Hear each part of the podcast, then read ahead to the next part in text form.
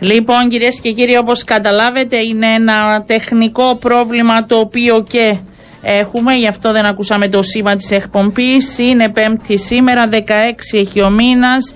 Από σε όλους σας καλό μεσημέρι να έχουμε. Η ώρα είναι 12 και 12 πρώτα λεπτά. Ακούτε τη Διασπορά Ειδήσεων. Στο μικρόφωνο και στην παραγωγή είναι η Οριάννα Παπαντονίου. Στη ρύθμιση του ήχου αυτή την ώρα βέβαια είναι στην διόρθωση των θεμάτων ήχου είναι ο Γιάννης Τραβομητής. Θα βρούμε την άκρη.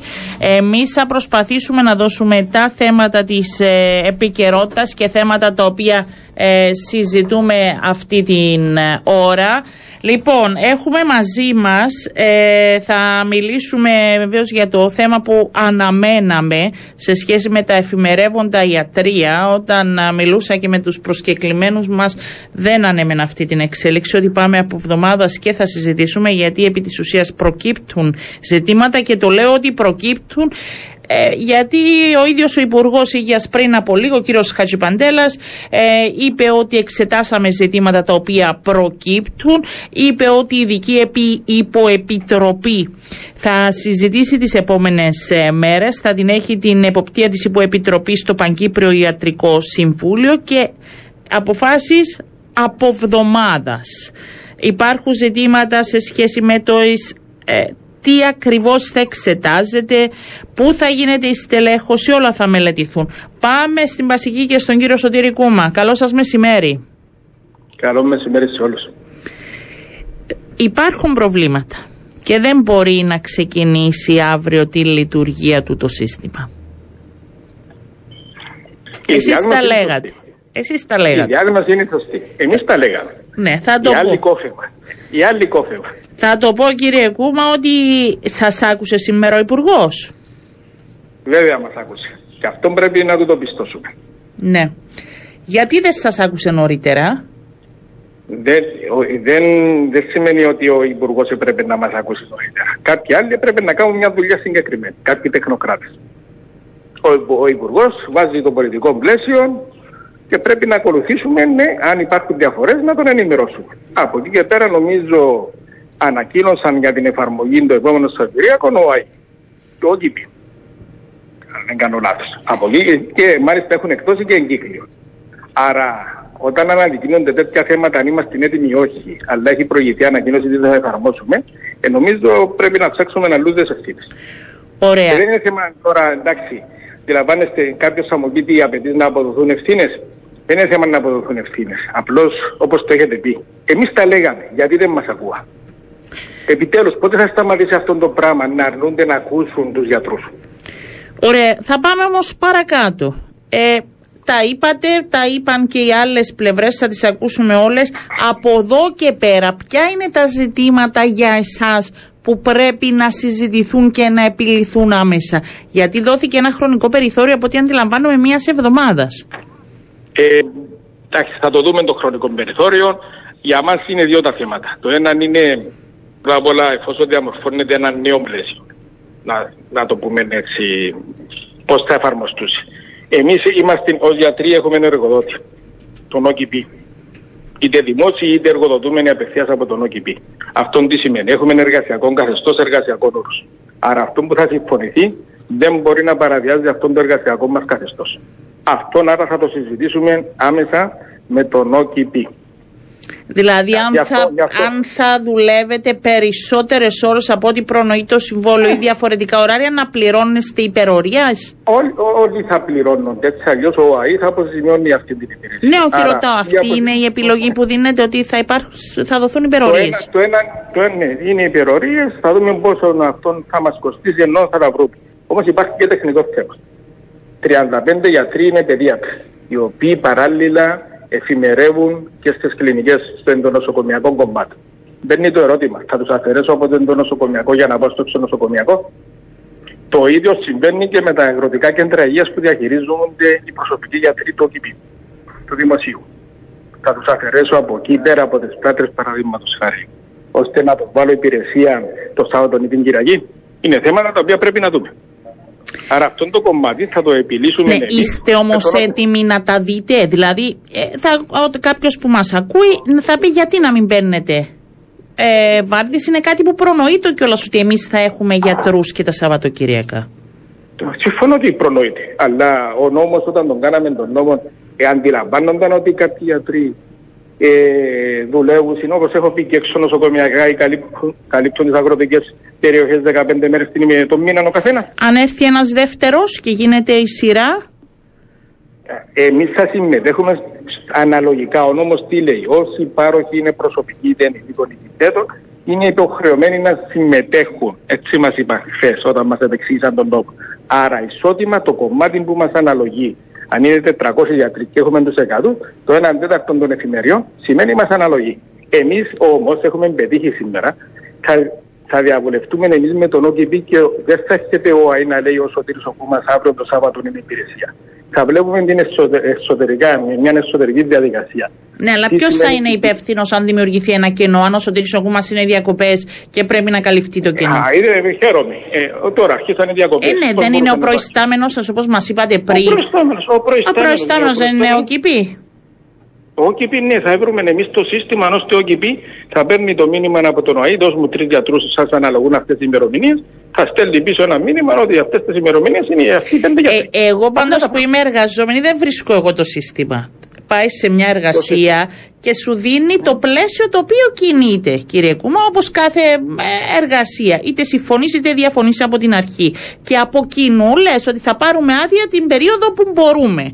Που υπάρχει το κενό, δηλαδή δεν θα γίνει από συνεργασία με τον ΟΚΙΠ. Βέβαια με συνεργασία. επειδή λέτε θα βγάζουμε εμείς και θα λέμε γι' αυτό, θέλω να το ξεκαθαρίσουμε λίγο. Αυτό είναι το θέμα. Ότι ε, επιτέλους τέθηκε το θέμα. Να αντιλήφθηκαν ότι είχαν κενό και συμφωνήσαν ότι ο ΟΚΙ σε συνεργασία με τους γιατρούς θα αποστέλει οι γιατροί, ναι. Μάλιστα. Άρα δεν θα μένουν, πιστεύετε ότι με αυτόν τον τρόπο δεν θα δημιουργούνται και κενά; Βέβαια δεν θα δημιουργούνται κενά. Να σας πω κάτι, κύριε Παπαντονίου. Καλά, τα, τα αγροτικά κέντρα ποιος τα καλύπτει τώρα; Τώρα Εμείς υπάρχουν έχουμε... κενά. Το γνωρίζουμε. Όχι, δεν, υπάρχουν, δεν υπάρχουν κάποιες φορές, όχι; Υπάρχει το, πάντα τουλάχιστον στην ορεινή είναι εκεί που έχουμε αγροτικά κέντρα εμείς. Ναι. Δεν υπάρχουν γιατροί. Ρωτήστε αν εφημερεύουν οι γιατροί μας. Στον πύργο της Λυρίας. Ποιος εφημερεύει, δύο γιατροί είναι. Έχουμε ρωτήσει, έχουμε ενδιαφέρει για αυτούς τους γιατρούς. άρα αφού λειτουργεί άρα... το σύστημα μπορεί να συνεχίσει. Από ό,τι αντιλαμβάνομαι. Εμείς αυτό είναι. Είναι μια ιδιαιτερότητα. Το έχουμε θέσει το θέμα. Τι γίνεται με αυτές τα κέντρα; Επιμένω. Δεν, θα, δεν μπορούμε να αφαιρέσουμε από αυτά τα κέντρα του ανθρώπινου δυναμικού. Ποια είναι η λύση όμως που μπορεί να δοθεί, γιατί δεν βρίσκω. Οι λύσεις υπάρχουν. Ε, πείτε μου. Το, πρόβλημα, το πρόβλημα είναι ότι δεν έγινε σωστός διάλογος. Ναι, αλλά ποιες λύσεις είναι αυτές; Πείτε μου μια λύση. Ποια είναι αυτή για να κάνουμε. Εμείς απλό το πράγμα. Είναι η θέση της Πασική όπως την έχουμε αναγνώσει μπροστά στον Υπουργό. Ναι. Το μέρος που μας αναλογεί ως πάροχος, ως το δημόσιο, ως ΟΚΙΠΗ, θα το αναλάβουμε. Στα κέντρα υγεία μας, στους χώρους όπου εργάζονται τώρα οι προσωπικοί μας γιατροί. Απλά, στα ράτα. Το ίδιο όμως αναμένουμε και από τους υπόλοιπους πάροχους. Στους χώρους εργασίας τους να παρέχουν αυτό που ονομάζεται τις υπηρεσίες που ονομάζονται εφημερεύοντα γιατρία.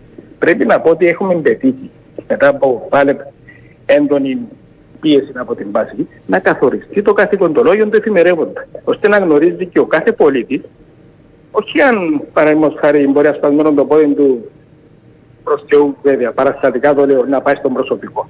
Θα πρέπει να πέσει πες βοήθεια. Κάποια πράγματα πρέπει να είμαστε σωστοί από την αρχή. Ναι, να ρωτη... Το καθηκοντολόγιο καθορίζει και ποιους χώρους, ανάλογους χώρους υποδομές χρειάζεται. Ε, να ρωτήσω και κάτι άλλο όμως. Ε, λέτε αυτό με τους χώρους, επίσης ένα θέμα το οποίο ε, δημιούργησε αν θέλετε διαφωνίες για το που θα εξετάζουν και οι γιατροί ε, ιδιώτες γιατροί. Ήταν πρόταση να έρχονται εντός των δημόσιων νοσηλευτηρίων, κάτι που εσείς δεν το δέχεστε, έτσι; Ε, διορθώστε με αν κάνω λάθος. Ε, Σωστό, ναι. Ναι, αυτό πώς επιλύεται, τέθηκε σήμερα; Τέθηκε σήμερα, μόλις σας έχω εγώ πει την πρότασή μας. Ναι, την πρόταση. Α, τι ναι. απάντηση δόθηκε, τι, τι συζήτηση ναι. έγινε επί αυτού; Ε, θα δούμε τις αμέσως επόμενες μέρες. Γιατί ναι, οι συνάλφοι, κάποιοι συνάλφοι ιδιώτες, ναι, ε, τουλάχιστον οι επιστημονικές εταιρείες εκεί πέρα επιμένουν ότι ναι, πρέπει να χρησιμοποιηθούν τα κέντρα υγείας του δημοσίου. τα οποία είναι κατάλληλα σε υποδομές. Ναι. Δεν, αντιλαμβάνεστε, μπαίνουν, μπαίνουν ερωτήματα. Γιατί Το σας κατάλληλο- ενοχλεί να έρθει κάποιος άλλος γιατρός στο για το ιατρείο. να, γιατί με την ίδια λογική, γιατί να μην πάω εγώ στο ιατρείο του να κάνω ιατρείο.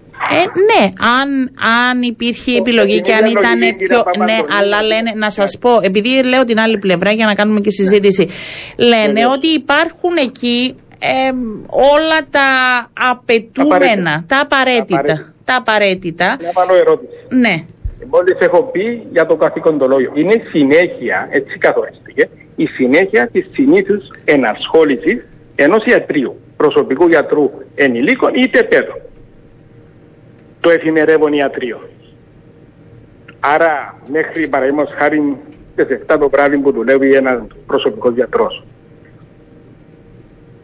Το κοιλιακό άλγος δηλαδή διαφέρει το πρωί από μετά τις 7. Και θέλει Όχι, διαφορετικό όχι, εξοπλισμό. αλλά πριν τις 7, ε, να πω το απλά που μένα μου έτυχε. Αν χρειαστείς να κάνεις μια χτινογραφία Ναι. ή αν πρέπει να δεις κάτι άλλο, θα πρέπει να σε στείλει κάπου αλλού και να γίνει αυτή η διαδικασία. Ενώ εντός των νοσηλευτήριων των κέντρα υγείας- δημόσιων. Τα κέντρα υγείας, ναι, τα κέντρα υγείας, τα, εξ όσων θυμούμε, δεν έχουν όλα ούτε αυτή Εντάξει, λέω όμως ότι ε, ε, το πιο ευκο... δεν θα διευκολύνει περισσότερο, ρωτάω. Γιατί θα υπάρχει εκεί όλο το σύστημα. Το πράγμα. Όχι. Δεν Όχι. Είναι, στο τέλος της ημέρας θα, κάνουμε, ναι, θα προσπαθήσουμε αυτά τα κέντρα να τα κάνουμε ένα mini ΤΑΕΠ και αντί να είναι απ' έξω από τα ΤΑΕΠ τα κλασικά, θα έχει μεγάλη πιθανότητα να είναι σε αυτά τα κέντρα. Εκεί πέρα μπορεί κάποιο να καθυστερήσει και αντιλαμβάνεστε ότι στο τέλος της ημέρας θα υπάρχουν επιπτώσεις. Δεν είναι έτσι που τοποθετούμαστε απλά. Μάλιστα. Το έχουμε μελετήσει και εμείς. Από εκεί και πέρα, εγώ θα πω κάτι άλλο. Εδώ και τρία χρόνια έχει, θα εφαρμόσουμε το ΓΕΣΥ. Γνωρίζαμε από την πρώτη στιγμή μέσω της νομοθεσίας ότι πρέπει να εφαρμόσουμε εφημερεύοντα. Ε, γιατί δεν, δεν αφού δώσαμε και λεφτά ώστε να, τις- να στελεχωθούν μάλλον υποδομές, να γίνουν υποδομές για ιατρία. Γιατί ο, ο ΑΗ δεν έβαλε κάποιες συγκεκριμένους στόχους σχεδιασμούς και να πει μέχρι, φέρετε, το 2022 παρέμβαση, να δώσει περιθώριο τρία χρόνια. Πρέπει να δημιουργηθούν κάποια κέντρα, πολύ δύναμα όπως θέλετε πέστε, τα οποία ναι θα μπορούσα εγώ κάλλιστα να χρησιμοποιήσω ως τέτοια κέντρα. Ε, ακόμα ένα ερώτημα. Κέντρα υγείας, το δημόσιο, έχεις στη Λευκοσία, έχεις στη Λεμεσό. Στις άλλες πόλεις δεν είναι στο, στο επίπεδο που μπορεί να φανταζόμαστε. Παραδείγματος χάρη προσωπικοί γιατροί στην Πάφων του, του δημοσίου εργάζονται στα εξωτερικά ιατρία του Γενικού Νοσοκομείου Πάφων. Στη Λάρνακα είναι στο παλιό νοσοκομείο. Κάποια πράγματα πρέπει να είμαστε πιο συγκροτημένοι, πιο σωστοί όταν τα καταθέτουμε. Δεν είναι απλέ έννοιε. Πρέπει να δούμε την πραγματικότητα. Ωραία. Άρα ε, υπάρχουν, πιστεύετε, υπάρχει πρόθεση για να λύσουμε; Βεβαίως υπάρχει. Το αποδείξαμε εδώ και δύο μέρες, ενώ η εμπλοκή. Αυτό είναι ότι δεν μας εμπλέξαν έγκαιρα. Εγώ αυτό είναι το παράπονο μου, να το πω έτσι. Ναι. Γιατί αποφεύγουν να, να μας αποφεύγουν στο τέλο της μέρα. Πήγαμε σήμερα, ρωτήσαμε το καθηγοντολόγιο και διευκρινίστηκαν μπροστά στον Υπουργό. Αλλά μεθαύριο θέλαν να αρχίσουν η ιατρία. Α σα κάνω μια ανεύλογη ερώτηση ενός πολίτη. Αν εγώ το Σάββατο είχα κάποιο πρόβλημα, σε ποιον τηλεφωνικό κέντρο έπρεπε να τηλεφωνήσω. Το γνωρίζουμε. Θα- Θα έψαχνα δηλαδή το πρωί του Σαββάτου να βρω το τηλεφωνικό κέντρο, το νούμερο για να τηλεφωνήσω. Και θα γίνεται εκεί, λέει, διαλογή. Ποιος θα κάνει τη διαλογή από τηλέφωνο. Χρειάζεται εκπαιδευμένο, ειδικά εκπαιδευμένο προσωπικό για να κάνει διαλογή τηλεφωνικά. Είτε να τον στείλεις στο ΤΑΕ, είτε στα εφημερεύοντα. Ναι. Ωραία. Ε, άρα θα αναμένουμε και τις διαβουλεύσεις, αν θέλετε, τις Ναι, επόμενες αυτό- μέρες. Κύριε Παπαντονή, το μήνυμα που θέλω να στείλω σαν βασική είναι ότι ναι, υποστηρίζουμε και σκοπός μας είναι, είναι πραγματικά τα εφημερεύοντα γιατρία που θα δουλέψουν, να δουλέψουν σωστά, ποιοτικά και με ασφάλεια για τον πολίτη. Σκοπός και να μην παραδιάσουμε και τη φιλοσοφία του Γενικού Συστήματος Υγείας. Αντιλαμβάνομαι ότι τώρα, έτσι ώρες, έτσι έργα ονομάζεται, ναι θα πάμε με κάποιες πιλωτικές φάσεις, κάποια φάση δοκιμαστική. Ναι. Σκοπός θα είναι όμως να εξυπηρετήσουμε όλον τον πληθυσμό, όλους τους, τους ε, δικαιούχους του ΓΕΣΥ.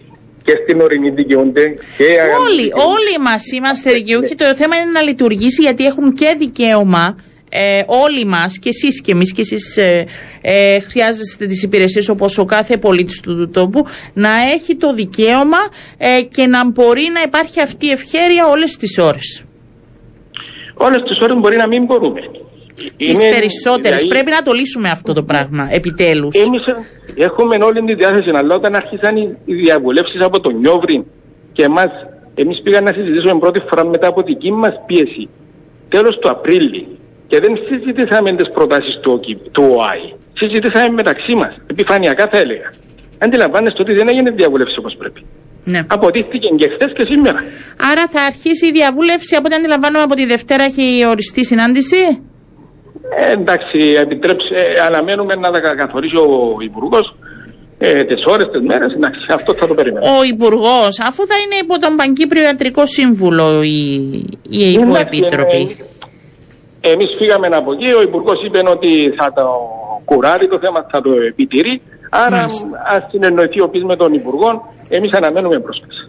Μάλιστα, ευχαριστώ πολύ κύριε Κούμα. Να είστε καλά. Να σας πω ότι είχαμε καλεσμένο, γι' αυτό έτσι έκανα και πιο μεγάλη συζήτηση. Περίμενα να συνδεθούμε και με τον διευθυντή του ΟΑΗ, τον κύριο Ανδρέα Παπακοσταντίνου. Δεν κατεστεί δυνατό. Ε, εντάξει. Θα το δούμε τις ε, επόμενες ε, μέρες για να ακούσουμε και την πλευρά του Οργανισμού Ασφάλισης Υγείας. Έχουμε την ερχόμενη ε, εβδομάδα για να συζητήσουμε και να δούμε όλα τα στοιχεία το τι ακριβώς θα γίνει. Ε, σας λέω αυτό που είπε ο Υπουργός ότι μία εβδομάδα ακόμη αλλά δεν είναι σίγουρο ότι θα μιλάμε ότι θα λειτουργήσουν πλέον για να το κρατήσουμε αυτό, ότι θα λειτουργήσουν πλέον τα εφημερεύοντα ιατρία. Θα αλλάξουμε θέμα και θα πάμε στο συνάδελφο στις Βρυξέλλες, τον Γιώργο Γακούρη μας ακούει, να δούμε πώς διαμορφώνεται το σκηνικό, τι σημαίνει η χθεσινή υπογραφή του πρωτοκόλου με το Ισραήλ της Ευρωπαϊκής Ένωσης. Βρέθηκε η Ούρσουλα Φόντε Λάιεν και υπέγραψε εκ μέρους της Ευρωπαϊκής Ένωσης το πρωτόκολλο πρωτόκολλο συμφωνίας για τον ανεφοδιασμό της Ευρώπης με φυσικό αέριο μαζί με το Ισραήλ και η Αίγυπτος ε, θα μας δώσει όλη την ε, λεπτομέρεια. Γιώργο, καλό σου μεσημέρι. Καλό μεσημέρι, Ριάννα.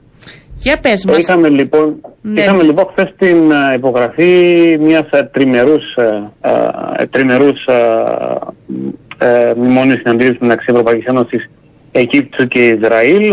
Όπως είπε η, Ευρωπα... όπως είπε η Ursula όταν συναντηθήκε με τον, με τον πρόεδρο Σίση, αυτό μπορεί να καταστήσει και την Αίγυπτο ενεργειακό κόμβο. Χρησιμοποιεί αυτούς τους όρους, που χρησιμοποιήσαμε πολλές φορές και στη ε, δική μας ιδιοσιογραφία.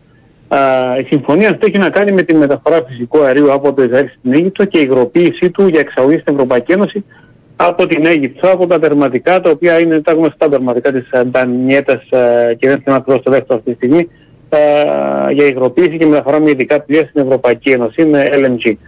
Με τη μέθοδο του LNG, μάλλον. Όπως είπε η κυρία Φόντερ Λάιεν, αυτό μπαίνει στην, στο πλαίσιο της στρατηγικής Ευρωπαϊκής Ένωσης να αξιοποιήσει εναλλακτικές πηγές από αξιόπιστους εταίρους και σημείωσε πως ένας τέτοιος εταίρος είναι και η Αίγυπτος και είπε ότι η συμφωνία αυτή θα συμβάλλει στην ανεξαρτητοποίηση της Ευρώπης αλλά και στο να καταστεί η Αίγυπτος περιφερειακός ενεργειακός κόμβος. Ε, ταυτόχρονα όμως, ωραία να πούμε ότι η κ. Φοντερ Λάιν ανέφερε και την σημασία που την Ευρωπαϊκή Ένωση στις ανανεώσιμες πηγές ενέργειας. Είπε ε, πως η Αίγυπτος ειδικά και πολλές χώρες περιοχής αυτό που έχουν είναι σε αυθονία αυτές τις πηγές ενέργειας ε, και θα πρέπει να γίνει δουλειά έτσι ώστε να προσθεθούν από κοινού οι υποδομές και η τεχνολογία που χρειάζεται. Επίσης, επεξεργάζονται η Ευρωπαϊκή Ένωση και η ΕΕ στην μελλοντική συνεργασία στο θέμα της παραγωγή καύσιμου υδρογόνου από ανανεώσιμες πηγές ενέργειας, του λεγόμενου πράσινου υδρογόνου.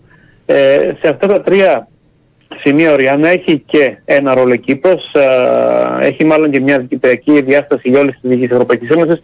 Δεν απασχόλησε χθες φυσικά τις δηλώσεις και τις συζητήσεις ε, Κύπρος, όμως πρέπει να τα επισημάνουμε ε, για ναι, να δούμε και, και τι σημαίνει και πού βρισκόμαστε εμείς, για πες. Ναι, ναι. Ε, Όπως μας είχε πει και η Κάντρι Σίμψον στη συνέντευξή τη ε, στην καθημερινή, αλλά και σε δηλώσεις που έχουν γίνει, μεταξύ άλλων και από την κυρία Φόντερ Λάιν στον Ταβός, αυτή την περίοδο βρισκόμαστε στα τελικά στάδια έγκρισης διαβουλεύσεων ενός project για υγροποίηση φυσικού αερίου από το Ισραήλ και στην Κύπρο. Θα μεταφέρεται από με σύντομο μικρό αγωγό από το Ισραήλ στην, στην Βασιλικό όπου και θα υγροποιείται. Αυτή φυσικά είναι η πρόταση, δεν είναι κατά πόσο θα γίνει, θα υλοποιηθεί αυτό το έργο, όμως βρίσκεται ε, στις συζητήσεις και ταυτόχρονα έχουμε και την συζήτηση για την υγροπή, για την χρήση φυσικού αερίου για την Κύπρο, σε ξεχωριστό σταθμό στο Βασιλικό. Και τέλος, στο, στον χάρτη του νοικιακού της Ανατολικής Μεσογείου, ερχόμαστε να συνδεθούμε και με τον Eurasia Interconnector, το καλώδιο το οποίο θα μεταφέρει ηλεκτρική ενέργεια, θα συνδέει μάλλον τα ηλεκτρικά δίκτυα πιο σωστά το Ισραήλ με την Κύπρο και το Κύπρο και Κύπρο με την Ελλάδα, έτσι ώστε να δώσει τέλος στην ενεργειακή απομόνωση της χώρας, αλλά και να δώσει το περιθώριο και τον τρόπο να μπουν περισσότερες ανανεώσιμες πηγές ενέργειας στο ενεργειακό μα μείγμα και στην Κύπρο αλλά και στην ευρύτερη περιοχή. Οπότε το χθεσινό, χθεσινό εκείνος είναι ένα κομμάτι του puzzle. Ναι. αναπόφευκτα. Ήταν κάτι που είχε δρομολογηθεί, Γιώργο, δηλαδή δεν είναι λόγω των αναγκών και των δεδομένων σήμερα που δυσκόλεψαν τα πράγματα. Ήταν κάτι που είχε δρομολογηθεί εδώ και καιρό. Η συζήτηση αυτή με την Αίγυπτο έχει να κάνει α, περισσότερο με την απεξάρτηση από το ρωσικό φυσικό αέριο. άρα δεν έχει τώρα. Ναι. ναι. Είναι κάτι το οποίο είναι κάτι το οποίο έτρεξαν τώρα. Θυμάστε όταν είχε ξεκινήσει η κρίση, είχε γίνει πολλές συζητήσεις με, με κράτη πέραν εκτός της Ευρωπαϊκής Ένωσης που μπορούν ναι, να πάρουν απλά δεν είχα την εικόνα. Ναι, για αυτή. Ναι, ναι γι' αυτό ρωτάω. Είναι, είναι, είναι από αυτή τη συζήτηση που προκύπτει α, το μνημόνιο στην αντίληψη και αντιλαμβάνεσαι ότι το μνημόνιο στην αντίληψη σημαίνει ότι ξεκινεί η διαβούλευση και οι, διαπραγμα... και, δια... και οι διεργασίες για να γίνει. Αυτό δεν σημαίνει ότι αύριο μεταφέρεται το φυσικό αέριο, όμως το ότι έχει προχωρήσει σε αυτό το βαθμό και υπάρχει ένα μνημόνιο στην αντίληψη με την Ισραήλ και το Αίγυπτο, ιδιαίτερα δεδομένων των περιφερειακών συνθήκων, είναι σημαντικό και ένα μήνυμα από μόνο του. Ε, Πάντως, ο λόγος ο οποίος φέρνει και τα δικά μας σε αντιπαραβολή ναι. είναι ε, για να θυμηθούμε ε, το ρόλο που θα μπορούσαμε να είχαμε παίξει κι εμείς, αυτή είναι η προσωπική μου όψη. Αλλά και πάλι αυτό δεν σημαίνει ότι μένουμε εντελώς εκτός εκτός του ενεργειακού κάθετη. Και πάλι έχουμε κάποιον ρόλο τον οποίο θα πρέπει να εξεργαστούμε τις υπόλοιπες επόμενους μήνες. Δεν ξέρω πάντως, όλο και δυσκολεύει. Νομίζω μένουμε απ' έξω σε πολλά σημεία, αλλά εντάξει, έχουμε το ρόλο, αλλά φαίνεται να γίνονται πράγματα χωρίς εμάς. Δεν είμαι ειδικός, αλλά αυτές οι αποφάσεις καταγράφονται, νομίζω. Να ρωτήσω, Γιώργο, υπάρχουν κι άλλες. Ε, ε, γνωρίζουμε κάποιες άλλες συζητήσεις από πλευράς Ευρωπαϊκής Ένωσης σε σχέση με την προσπάθεια απεξάρτησης; Είναι κάτι στα σκαριά αυτή την ώρα; Γνωρίζουμε κάτι. Ε, όπως είπα υπάρχει σε διαφορετικές, ε, διαφορετικές προσπάθειες σε διαφορετικά επίπεδα υπήρξε η συμφωνία με, την, με τις Ηνωμένες Πολιτείες για προμήθεια υγροποιημένου φυσικού αερίου. Υπήρχαν κάποιες συζητήσεις και με άλλες ε, χώρες της Βορειάς Αφρικής όπως την Αλγερία αν δεν κάνω λάθος αλλά και τις χώρες του κόλπου. Ε, αυτό το οποίο έχει προσπαθήσει να προωθήσει η Ευρωπαϊκή Ένωση, η Κομισιόν αυτή την περίοδο, είναι να μην εξαρτηθούμε και πάλι από έναν προμηθευτή, αλλά να υπάρξουν πολλαπλοί προμηθευτές φυσικού αερίου για την Ευρώπη, έτσι ώστε να, να υπάρχει εύκολη αντικατάσταση, αλλά φυσικά και μεσοπρόθεσμη και μακροπρόθεσμη ε, μετάβαση στις ανανεώσιμες, έτσι ώστε να μην υπάρχουν πλέον αυτές οι ανάγκες που αντιμετωπίζονται σήμερα και αυτή η, η ευάλωτη θέση όσον αφορά τις τιμές. Μάλιστα. Ευχαριστώ πάρα πολύ, Γιώργο Κακούρη, έτσι που μας δίνει την εικόνα να αντιληφθούμε και εμείς το τι ακριβώς συμβαίνει αυτή την ώρα. Σε ευχαριστώ. Καλό σου μεσημέρι από τη Λευκοσία. Να σε καλά. λοιπόν, ε, κυρίες και κύριοι, πάμε σε διαφημίσεις. Επανήλθαμε. Έχουμε και το μουσικό μας χαλί. Τώρα έχουμε και τις διαφημίσεις μας. Λύθηκε το τεχνικό πρόβλημα και θα επιστρέψουμε σε λίγο. Και σήμερα θα μιλήσουμε για βραβεία γαστρονόμου. Αλλάξουμε τελείως το θέμα της εκπομπής.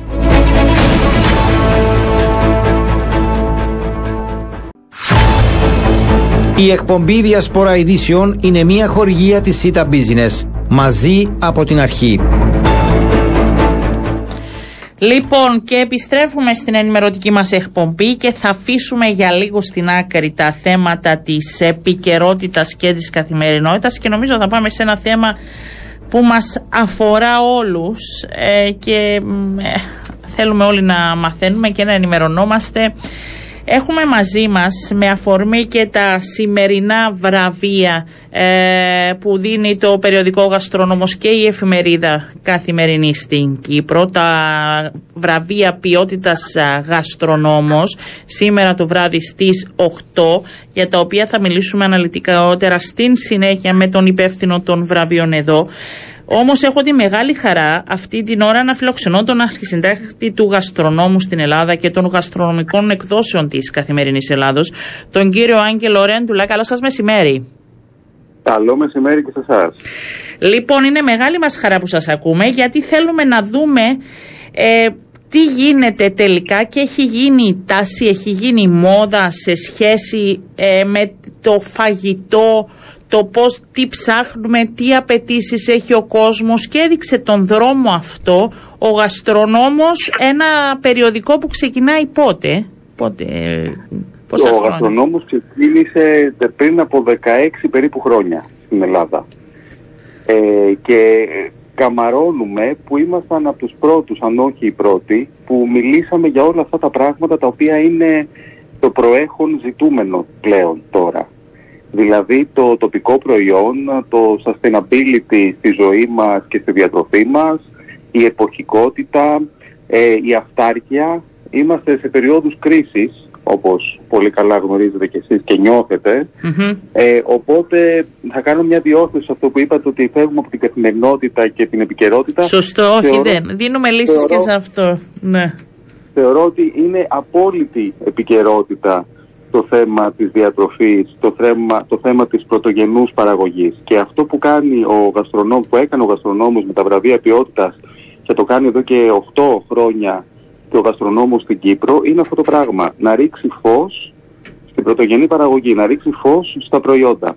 Αν θέλετε, ναι, έχει γίνει τάση τα τελευταία χρόνια. Το θέμα είναι να υπάρχει και ουσία πίσω και κάτω από αυτή την τάση. Να μην μένουμε δηλαδή στην επιφάνεια των πραγμάτων να καταλαβαίνουμε πόσο, πόσο επίγον είναι να στραφούμε στον τόπο μας, να στραφούμε στα ποιοτικά προϊόντα, να στραφούμε στους καλούς παραγωγούς που παράγουν με ηθικό τρόπο νόστιμα και ασφαλή τρόφιμα, γιατί, γιατί το έχουμε απόλυτη ανάγκη. Το περιβάλλον ουρλιάζει, φωνάζει. Ε, δεν είμαστε αυτάρκεις έχουμε πολλά ζητήματα σε σχέση με την οικονομία κτλ. Χρειάζομαστε να φτιάξουμε ε, τη γαστρονομική μας ταυτότητα γιατί είναι αιχμή του δόρατος και της τουριστικής μας πολιτικής. Όλα αυτά λοιπόν είναι το αντικείμενο και το σημερινό βραβείο του γαστρονόμου της Κύπρου. Για τα οποία θα σας μιλήσει ο Γιάννης και αναλυτικότερα. Ναι, ναι, θα μας τα δώσει. Αλλά εγώ θέλω να δώσουμε έτσι και με την γενικότερη εικόνα ε, σε σχεση με αυτό που και στηρίζεται, διαβάζοντας και λίγο έτσι τις δικές σας θέσεις διαχρονικά και τα εστιατόρια ε, που επενδύουν ε, σε αυτό και λέτε στους, σε όλους μας οδηγίες ότι θα πρέπει και να απαιτούμε και να ζητούμε και να μαθαίνουμε και για τα υλικά και, το χρησιμο, και τι χρησιμοποιεί κάθε κουζίνα και να γινόμαστε απαιτητικοί. Νομίζω ότι... Ε, Έτσι Ε, πρέπει να είμαστε απαιτητικοί και ως προς την ποιότητα της, του προσφερόμενου φαγητού στο εστιατόριο. Πρέπει να είμαστε απαιτητικοί και εμείς στην καθημερινότητά μας, γιατί γι' αυτό μιλάει επίσης ο γαστρονόμος, ε, μιλάει για αυτό το, ε, ξανα, ε, ε αναφέρω μάλλον αυτό τον, τον όρο του sustainability που έχει γίνει λίγο καραμέλα στο στόμα μας τελευταία, στο στόμα όλων και μεγάλων, πολύ μεγάλων εταιριών. Ε, αλλά αυτό που χρειάζεται να γίνει για να αλλάξει κάτι είναι αυτό το sustainability from below. Δηλαδή, τι κάνω εγώ στο σπίτι μου. Τι κάνω εγώ ψωνίζοντας, τι κάνω εγώ μαγειρεύοντας, τι κάνω εγώ παραγγέλνοντα κάτι στο εστιατόριο ή πηγαίνοντας σε ποιο εστιατόριο και για ποιο λόγο.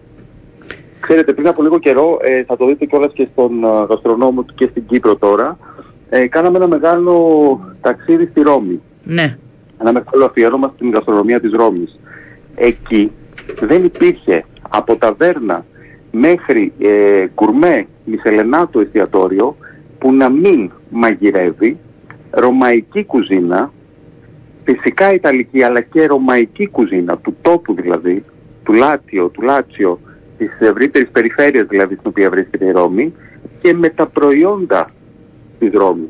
Δηλαδή το πεκορίνο ρωμάνο ένα διάσημο τυρί της Ρώμης, καθώς και η εθνική του παρμεζάνα και η μοτσαρέλε και άλλα πόσα καμιά νομίζω κοσαριά προϊόντα έχουν pop και τιέ, ε, βρίσκονται στην κουζίνα τους. Από τις τρατορίες, ξαναλέω, μέχρι τα μισελενάτα εστιατόρια. Εδώ στην Αθήνα, πρέπει να σας πω, είναι ελάχιστα πέρα από τις ταβέρνες τα καλά εστιατόρια που μαγειρεύουμε φέτα. Έχουν μια τάση ξενο... Να, να αντιγράφουν πράγματα από το εξωτερικό. Τι γίνεται, γιατί δεν Δεν, είμαστε, δεν έχουμε ακόμα καλή σιδερένια αυτοπεποίθηση για τα δικά μας πράγματα. Ε, δεν έχουμε υπερηφάνεια για την δική μας γαστρονομία. Η αλήθεια είναι ότι οι χώρες του εξωτερικού έχουν διανύσει πολύ μεγάλο δρόμο για να φτάσουν σε αυτό το σημείο που βρίσκονται τώρα. Έχουν περάσει. Υπάρχουν ιστορικοί, οικονομικοί, κοινωνικοί και πολλοί άλλοι λόγοι. Έχουν περάσει αναγέννηση, οι, οι κουζίνες τους έχουν δουλευτεί και τα προϊόντα τους πάρα πάρα πολλά χρόνια πριν. Η χώρα μας και η Κύπρος έχουν περάσει τρομερές πολιτικές περιπέτειες τα τελευταία 200 χρόνια. Τι να θυμηθούμε τώρα από στον 20ο αιώνα; Ό, τα πάντα πέρασαν από πάνω μας. Παγκόσμιοι, βαλκανικοί, κατοχές, εμφύχοι, χούντες, ε, ε, τα πάντα, τα πάντα. Τα πάντα. Ε, και που άφησαν κατάλοιπα κιόλας; Που άφησαν κατάλοιπα, ξέρετε. Και στην κουζίνα ε, εννοώ την ελληνική άφησαν στοιχεία. Βεβαίως, ε, πολύ σημαντικά κατάλοιπα, τα οποία ως ένα βαθμό είναι και απολύτως κατανοητά. Ο, ο κόσμος όταν ερχόταν στην πρωτεύουσα ή στις μεγάλες πόλεις ήθελε να αφήσει τη φτώχεια πίσω του. Ήθελε να, να, να αφήσει πίσω οτιδήποτε του θύμιζε τα κακά χρόνια που πέρασε ή ο ίδιος ή η οικογένειά του, παππούδες του, γονείς του κτλ. Επομένως άφησε και όλα αυτά που του θύμιζαν τη φτώχεια του. Άφησε και τα τρόφιμα αυτά πίσω. Ήθελε την ελπίδα, τη διαβεβαίωση μιας καλής ζωής. Αυτή ερχόταν με άλλα προϊόντα, με άλλα πράγματα για να μιλήσουμε για τη διατροφή. Επομένως ο τραχανάς δεν είχε την τύχη που είχε ας πούμε η πολέντα ή άλλα προϊόντα στην Ιταλία που μαγειρεύονται, ξαναλέω, από τις τρατορίες από τα χαμηλά στα υψηλά. Τα τελευταία 10-15 χρόνια, να και με την παρουσία του γαστρονόμου και άλλων τέτοιων φωνών που ε, γράφουν, προβάλλουν το, το αγροτικό μας παρελθόν επιστρέφουμε σε αυτά τα προϊόντα. Και δεν, επί... δεν μαγειρευόταν ο τραχανάς, ε, ενώ θα μπορούσε να είναι το εθνικό μας ζυμαρικό. Το λέω γιατί υπάρχουν προϊόντα, όπως έλεγα η ΦΕΤ ότι δεν μαγειρεύεται στα αθηναϊκά εστιατόρια. Ναι. Και το λέω με πραγματικό καημό. Ε, την ίδια στιγμή η ΦΕΤΑ γίνεται σάντουιτς στα καλύτερα σαντουιτσάδικα του κόσμου, τα πιο μοδάτα που μπορείτε να φανταστείτε, από τη Στοχόλμη μέχρι τη Νέα Υόρκη, μαγειρεύεται ε, στην Ιταλία, μαγειρεύεται στην Αμερική, είναι από τα πιο αγαπητά και δημοφιλή τυριά. Και το ξαναλέω, η Αθήνα είναι ένας μεγάλος τουριστικός προορισμός. Σειραίουν εκατοντάδες χιλιάδες κόσμου κάθε χρόνο, κάτι εκατομμύρια πρέπει να φτάνουμε, για να δουν την Ακρόπολη, για να δουν τα μουσεία μας, για να, για, για να περιδιαβούν τις γειτονιές της πόλης. Γιατί δεν μπορούν να φάνε φέτα; Και αλλού πέρα από τις ταβέρνες, θέλω να πω, που θα τη φάνε στη χωριά ή σε μια τυρόπιτα στον δρόμο. Γιατί να μην φάνε φέτα; Στα καλά του εστιατόρια. Γιατί, γιατί και εμείς οι ίδιοι είμαστε κάπως έτσι. Δηλαδή, από τα εστιατόρια είναι κομμάτι του προσπάθου μας, είναι κομμάτι της κοινωνίας μας, κομμάτι της σκέψης μας. Η κοινωνία μας λοιπόν είναι διαμορφωμένη έτσι. Άρα είναι ωστό... Θέλω να ρωτήσω, μας ακούει και ο Γιάννης Αδηλίνη, θα το βάλω στη συζήτηση, απλώς να σας ρωτήσω σε σχέση με το κόστος αυτών των προϊόντων και της επιλογής. Ίσως λόγω και των συνθήκων που είπαμε στην αρχή κάποιος να σκέφτεται διπλά είτε ένα εστιατόριο γιατί το κόστος ανεβαίνει όταν παίρνεις τοπικά προϊόντα είτε σε ένα νοικοκυριό. Υπάρχει αυτή η σκέψη; Ε, υπάρχει ως ένα βαθμό αλλά δεν την ασπάζουμε πλήρως. Θέλω να πω η ΦΕΤΑ δεν είναι ένα πάρα πολύ ακριβό προϊόν. Οι φακές ή τέλος πάντων τα ταπεινά προϊόντα πάνω στα οποία βασίζεται και η ελληνική, η κυπρέικη και όλη, και όλη η κουζίνα μας έτσι, εκείνη είναι η κουζίνα, ας πούμε, με κάποια διαφορετικά χαρακτηριστικά από τόπο σε τόπο, ε, δεν είναι ακριβή κουζίνα. Είναι μια κουζίνα της φτώχειας, κουτσίνα πόδε, όπως και στην Ιταλία. Βασίζεται στο αλάτι, στο λάδι, στο ψωμί, στο τυρί, στην ντομάτα. Δεν είναι ακριβά τα προϊόντα. Καθόλου. Καταλαβαίνω ότι ένα ποιοτικό προϊόν, ένα λίγο καλύτερο προϊόν, με μεγαλύτερο μόχθο παραγμένο, μια μικρή παραγωγή που δεν είναι μαζική και έχει άρα μικρότερο η απόδοση αναστρέμα, δεν βομβαρδίζεται με ε, χημικά, επομένως χρειάζεται πάρα πολύ δουλειά από τον αγρότη για να παραχθεί το προϊόν σωστά κτλ. Μπορεί να είναι λίγο ακριβότερο και για τον καταναλωτή και για το εστιατόριο. Όμως εκεί δεν είναι μια ηθική επιλογή.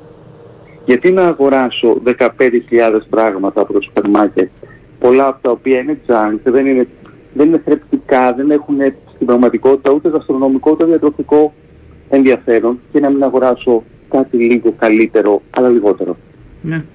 Και πιστεύω ότι στα εστιατόρια μια καλή, ένας καλός μάνατζερ, φαγητό μάνατζερ, ένας καλός F&B, ένας καλός επιχειρηματίας, ένας καλός σεφ, μπορεί να βρει την εξίσωση να μην ε, πετάει τίποτα και να χρησιμοποιεί τα καλύτερα δυνατά προϊόντα. Για την Κυπριακή Γιατί δεν κοστίζουν, ναι. δεν κοστίζουν ας πούμε ε, τα ξένα προϊόντα ας πούμε, που βάζουμε. Και εγώ δεν λέω να αποκλείσουν τα ξένα προϊόντα, έτσι. δεν θα αποκοπούμε από τον κόσμο. Και αυτό το παιχνίδι των γεύσεων είναι αέναο, διαχρονικό και η ανταλλαγή των προϊόντων είναι ε, αιώνια. Έτσι. Δηλαδή να πω καταρχάς τα μπαχαρικά. Τα μπαχαρικά δεν παράγονται πουθενά. Εδώ η σοκολάτα, το καφέ δεν θα τα Ναι, πρέπει να, να συνεπάρχουμε όπως πρέπει να συνεπάρχουμε και οι άνθρωποι πλέον. Δεν πρέπει ναι. όμως να παρακολουθήσουμε το δικό μας. Ε, δεν είναι ακριβώ ακριβώς όπως συμβαίνει σε όλα νομίζω τα επίπεδα. Γιάννη Αδηλή, να σε βάλουμε και εσένα στην κουβέντα. Καλό μεσημέρι, είναι υπεύθυνος ενθέτων καθημερινής. Θα μας μιλήσεις στη συνέχεια και για τα σημερινά βραβεία. Καλησπέρα η Οριάννα, καλησπέρα στους ε, ακροατές του Sport FM. Πολλές καλησπέρες και στον ε, Άγγελο από την ε, Λευκοσία. Λοιπόν, να ρωτήσω πριν, να, πριν να αποδεσμεύσω τον κύριο Ρεντουλά, να το ρωτήσω για την κυπριακή κουζίνα. Ε, ποια είναι η θέση, γιατί βραβεύουμε απόψε και τα παραδοσιακά προϊόντα. Δεν ξέρω, έχουμε μείνει κι εμείς λίγο στο χαλούμι, στα βασικά, ενώ λέτε κι εσείς υπάρχουν έτσι πράγματα που μπορούμε να επεξεργαστούμε περισσότερο. Όντως. Δεν υπάρχει. Το χάλι. Ναι, ναι μιλάμε για να Πείτε μας, κύριε Ρέντουλα, πείτε μας εσείς πρώτος, δε. Ε, για το χαλούμι έτσι κι αλλιώς είναι το εθνικό τυρί της Κύπρου. Δεν Ναι. μπορεί να, να λείπει. Εκ των πραγμάτων δεν μπορεί να λείπει. Όσον αφορά στην κυπριακή κουζίνα, ε, είμαστε τυχεροί και στον ελλαδίτικο γαστρονόμο, γιατί έχουμε συνεργάτη σταθερό τον Χριστόφορο Πέσια από την αρχή ε, περίπου του περιοδικού, δηλαδή για 14 και χρόνια. Ε, οπότε οι κουβέντες που έχουμε κάνει με τον Χριστόφορο για την κυπριακή κουζίνα είναι αποκαλυπτικές. Δηλαδή υπάρχει ένας πλούτος, απίστευτος πλούτος στα χωριά. Προέρχεται δε από αγροτική οικογένεια ο Χριστόφορος και με πολύ καμάρι θυμάται, καταγράφει, μας μιλάει. Δηλαδή όλα, οι καταγραφές του Χριστόφορου θα μείνουν στην ιστορία. Και ε, ο, ένας ιστορικός, ένας αναλυτής της κουζίνας, της γαστρονομίας και των ε, συνηθιών των γαστρονομικών ε, του μέλλοντος θα έχει την ευκαιρία να τα βρει όλα αυτά μπροστά του. Ε, έχει απίστευτο, πραγματικά έχει απίστευτο πλούτο η κυπριακή κουζίνα και είναι ακριβώς όπως η Φιλαδέτη και όπως όλες οι κουζίνες της Μεσογείου είναι κουζίνα της φτώχειας. Είναι η κουζίνα της ένδυας. Δηλαδή τι σημαίνει, είναι μια κουζίνα με, που, που με πολύ λίγα υλικά έφτιαξε νόστιμα πράγματα. Ο, ο, οι άνθρωποι, οι γυναίκες κυρίως που ήταν οι φορείς ε, α, της, ε, της μαγειρικής και της παράδοσης αυτής έτσι, στο σπίτι ε, ε, κατάφεραν με το λίγο να φτιάξουν το πολύ. Ναι. Έπρεπε με τα λίγα να κάνουν το φαΐ να φτουρήσει το, το, το κυπριακό φακόριζο νομίζω είναι το εξοχότερο παράδειγμα αυτού του πράγματος έτσι πως με λίγο φακί και λίγο ε, ρύθμο δεν εννοώ. ναι, ναι. Ε, γίνεται φαΐ που φτουράει και έχει και διατροφικό ε, διατροφικές αρετές στο φαγητό, έτσι, πρωτεΐνη και άμυλο, απορροφήσιμο κτλ. κτλ, κτλ. Ε, ε, με τα λίγα λοιπόν φτιάξαν το πολύ και επειδή ο κόσμος το φαγητό είναι απόλαυση, αυτό δεν πρέπει να το ξεχνάμε ποτέ έτσι. Ναι. Και όλα αυτά που συζητάμε και στο γαστρονόμο και τα προϊόντα κτλ. είναι στο τέλος της ημέρας πάρα πάρα μα δίνουν χαρά. Μας δίνουν τρομερή χαρά γιατί τα απολαμβάνουμε από Έτσι είναι, πρέπει να απολαμβάνουμε. Ναι. Έτσι ακριβώς. Με αυτά τα λίγα λοιπόν έπρεπε να φτιάξουν κάτι πολύ νόστιμο για να ευχαριστηθεί και οι ίδιοι και η οικογένεια κτλ. Οπότε αυτές οι κουζίνες που έχουν βασιστεί στα λίγα υλικά και δεν είναι πλούσιες οι κουζίνες, είναι πολύ ευρηματικές και απίστευτα νόστιμες. Λοιπόν, ευχαριστώ. Μπορούμε να μιλούμε για ώρες. Θα αποδεσμεύσω εσάς. Σας ευχαριστώ από τη Λευκοσία. Να είστε καλά, κύριε Ρέντουλα. Καλό σας μεσημέρι. Καλή σας μέρα. θα Ευχαριστώ διαβάζουμε, πολύ. θα Καλή μαθαίνουμε. επιτυχία σήμερα. Ευχαριστούμε. Επιστρέφουμε στο Γιάννη Αδηλίνη. Δεν θα είναι μαζί μας ο κύριος Ρέντουλα το βράδυ. Δεν θα καταφέρει. Θα μας δώσει όλο το σκηνικό. Απλά, Γιάννη, θέλω και εσένα τη δική σου γνώμη, γιατί και εσύ παρακολουθείς και είσαι γνώστης χρόνων. Θέλω να πούμε λίγο για την κυπριακή κουζίνα, που δεν είναι μόνο το χαλούμι, έτσι. Βεβαίως, γιατί στις μέρες μας τα παραδοσιακά προϊόντα ξαναμπαίνουν στο τραπέζι των εστιατορίων ε, και έννοιες όπως εντοπιότητα και εποχικότητα αποτελούν βασικά κριτήρια, πρέπει μάλλον να αποτελούν βασικά κριτήρια των ε, καταναλωτών. Αναζητώντας λοιπόν την ε, γαστρονομική μας ταυτότητα, είπε κάτι πολύ σωστό ο Άγγελος λίγο πριν, ε, ότι είναι απόλυτη προτεραιότητα και ανάγκη να ρίξουμε φως στον ε, πρωτογενή τομέα και στα ποιοτικά μας προϊόντα και τι κάνουμε εμείς ε, στο σπίτι μας. Ο γαστρονόμος ε, Κύπρου για 8η φορά σήμερα θα δώσει τα βραβεία ποιότητας. Ε, Τιμούμε τους ε, Κύπριους παραγωγούς ε, του μόχθου και της δημιουργίας που μας δείχνουν το δρόμο και κάθε χρόνο αναδεικνύουμε και προβάλλουμε εκλεκτά μοναδικά τυποποιημένα προϊόντα από τον ε, αγροδιατροφικό τομέα. Ναι. Και ε, θα έχουμε, μ, αν θέλεις, και, ο- και ο στόχος γενικότερα των εκδόσεων έτσι, του γαστρονόμου και στην Κύπρο είναι αυτός, από ό,τι αντιλαμβάνομαι. Φυσικά, ε, μιλάμε για παραγωγούς, μεταποιητές ε, και εμπόρους τροφίμων και ποτών που έχουν πιστέψει στα προϊόντα τους, αγωνίστηκαν ε, για να τα στηρίξουν μέσα από αντίξωες συνθήκες ε, και ανεπάλληλες ε, κρίσεις. Ε, έτσι κι αλλιώς ε, στην εποχή μας ο αγροδιατροφικός τομέας έχει σημαντικό αντίκτυπο στο περιβάλλον ε, και η Ευρωπαϊκή Ένωση μέσω της Πράσινης Συμφωνίας, το περιβόητο Green Deal, επιδιώκει να αλλάξει τον τρόπο με τον οποίο παράγονται και καταναλώνονται τα τρόφιμα. Και εμείς είμαστε αυτής της αντίληψης ε, στον ε, γαστρονόμο.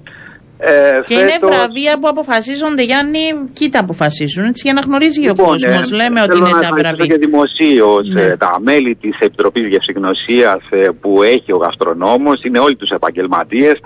Προσέφεραν πολύτιμη βοήθεια στην αξιολόγηση των ε, προϊόντων. Συνολικά δοκιμάσαμε αυτή τη χρονιά Για πες. 75 προϊόντα σε Ναι. 9 κατηγορίες. Ε, είναι το χαλούμι από εγωπρόβιο γάλα με pop προδιαγραφές. Ε, ναι, είναι το χαλούμι. Ε, ε, τέλος, νομίζω πρέπει αυτό να λέμε. Ναι. Ε, είναι το παραδοσιακό προϊόν ε, που κάθε χρόνο ο γαστρονόμος το αλλάζει. Την ε, προηγούμενη φορά ήταν το πρόβιο γιαούρτι. Φέτος είναι το μέλι που μας εντυπωσίασε από Μμμ. την ποιότητα των ε, Κύπριων παραγωγών. Έχουμε το ελαιόλαδο, έχουμε κρασιά σε τρεις διαφορετικές κατηγορίες, τρία διαφορετικά βραβεία, δηλαδή το λευκό, το ρεζό, ροζέ και το κόκκινο. Έχουμε την εξαιρετική ποιότητα που αλλάζει και αυτή κάθε χρόνο. Φέτος έχουμε την εκουμανταρία με αφορμή την ένταξή της ε, το 2021 στην άειλη πολιτιστική κληρονομιά της UNESCO. Έχουμε το εστιατόριο Κυπριακής Κουζίνας και ένα νέο, εστι- και ένα νέο βιβλίο, ε, βιβλίο λέω, ένα νέο βραβείο της ε, βιώσιμης ανάπτυξης που θεσμοθετήθηκε φέτος. Ε, αυτή η βιώσιμη ανάπτυξη, ανάπτυξη την ακούμε πάρα πολύ. Είναι μια έννοια που επιδιώκει να ικανοποιήσει τις ανάγκες της κοινωνίας με τρόπο που να εξασφαλίζει την ευημερία. Και πρέπει να πω ότι είναι και απόλυτη προτεραιότητα για την ε, Ευρωπαϊκή Ένωση. Και είναι όμορφο οι άνθρωποι που τιμούν ε, τα προϊόντα να βραβεύονται και να αναγνωρίζονται. Υπάρχουν και άλλα, δεν είναι μόνο αυτά που βραβεύονται, όπως λες και εσείς δοκιμάσατε πολλά, ε, να, να, και να στηρίζονται από όλους μας. Βεβαίως, γι' αυτό και τα βραβεία ποιότητα αντιπροσωπεύουν την ε, δική μας Dream Team των ε, Κύπριων παραγωγών. Μμμ. Ε, και στην εποχή που ζούμε έτσι αλλιώς με αυτά που συμβαίνουν γύρω μας, χρειάζεται να βλέπουμε το ποτήρι μισογεμάτο και όχι μισοάδιο. Εννοείται. Γιάννη, κλείνοντας εσένα, ποιο είναι το αγαπημένο σου κυπριακό πιάτο; Για πες μου. Κακό πιάτο; Ναι, η γεύση. Α, ναι. Ε, αφέλια μου αρέσουν πολύ. Χαλούμι μου αρέσει πάρα πολύ. Ε, πριν κλείσουμε όμως, θα ήθελα να δώσω ιδιαίτερες ευχαριστίες Για πες. στην Τράπεζα Κύπρου, βασικό συνεργάτη μας και περήφανο χωρικό των βραβείων από την αρχή του θεσμού. Στι υπεραγορές Κλαβενίτη, που είναι υποστηρικτή των ε, Κύπριων παραγωγών. Στην ΟΠΑΠ Κύπρου, που είναι υποστηρικτή πολιτισμού. Και στην ΕΠΙΚ, που είναι υποστηρικτή του βραβείου βιώσιμης ανάπτυξης. Έτσι, γιατί υπάρχουν πάντα και υποστηρικτέ για να μπορεί να στείνεται μια ε, βραδιά και να δίνονται τα βραβεία. Ε, κάθε επιτυχία απόψε ε, τα βραβεία γαστρονόμων. Σε ευχαριστώ πολύ, Γιάννη Αδηλίνη. Να σε καλά. Καλό μεσημέρι και σε σένα. Μισό λεπτό μόνο πίσω από κάθε επιτυχημένη προσπάθεια που ε, βραβεύει ναι. ο γαστρονόμος υπάρχουν ανθρώπινες ιστορίες γεμάτες αγώνες, περάκι, εμπόδια, καλές και κακές στιγμές.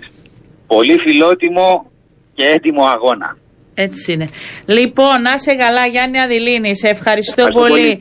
Να καλά, γεια σας. Μιλήσαμε, κυρίες και κύριοι, και, για την... και κρατάω αυτό που είπε και ο κύριος Ρέντουλας από την Αθήνα, ότι δεν είναι εκτός επικαιρότητας, είναι και αυτό θέμα επικαιρότητας. Οι επιλογές που κάνει ο καθένας και στο σπίτι του και εκτός, οι απαιτήσεις το περιβάλλον που πρέπει να σώσουμε είναι όλα στην καθημερινότητά μας. Λοιπόν, σας ευχαριστώ που ήσασταν μαζί μας και σήμερα με λίγες δυσκολίες, αλλά τα καταφέραμε ε, και σήμερα. Δίνουμε ραντεβού αύριο στις 12 και 10 περίπου. Να είστε καλά.